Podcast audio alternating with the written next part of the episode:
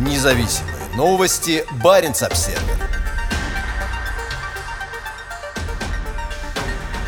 До задержания архангелогородец успел прокричать «Слава Украине!». Пенсионер – один из немногих жителей русского севера, вышедших на улицу в знак протеста против войны.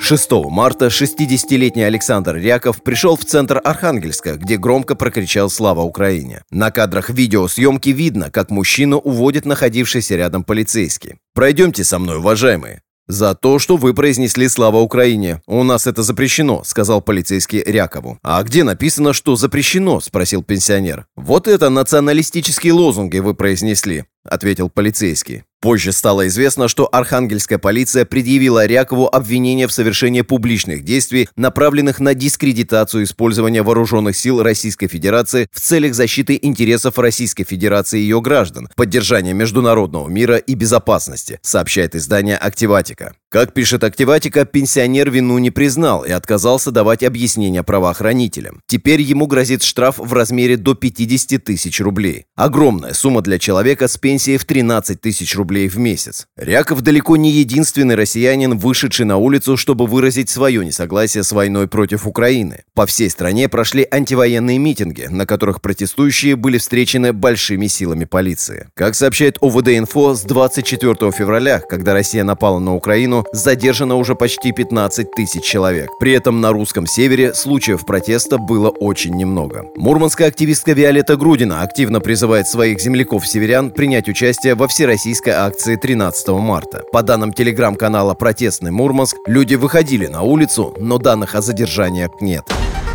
Независимые новости. Барин обседный.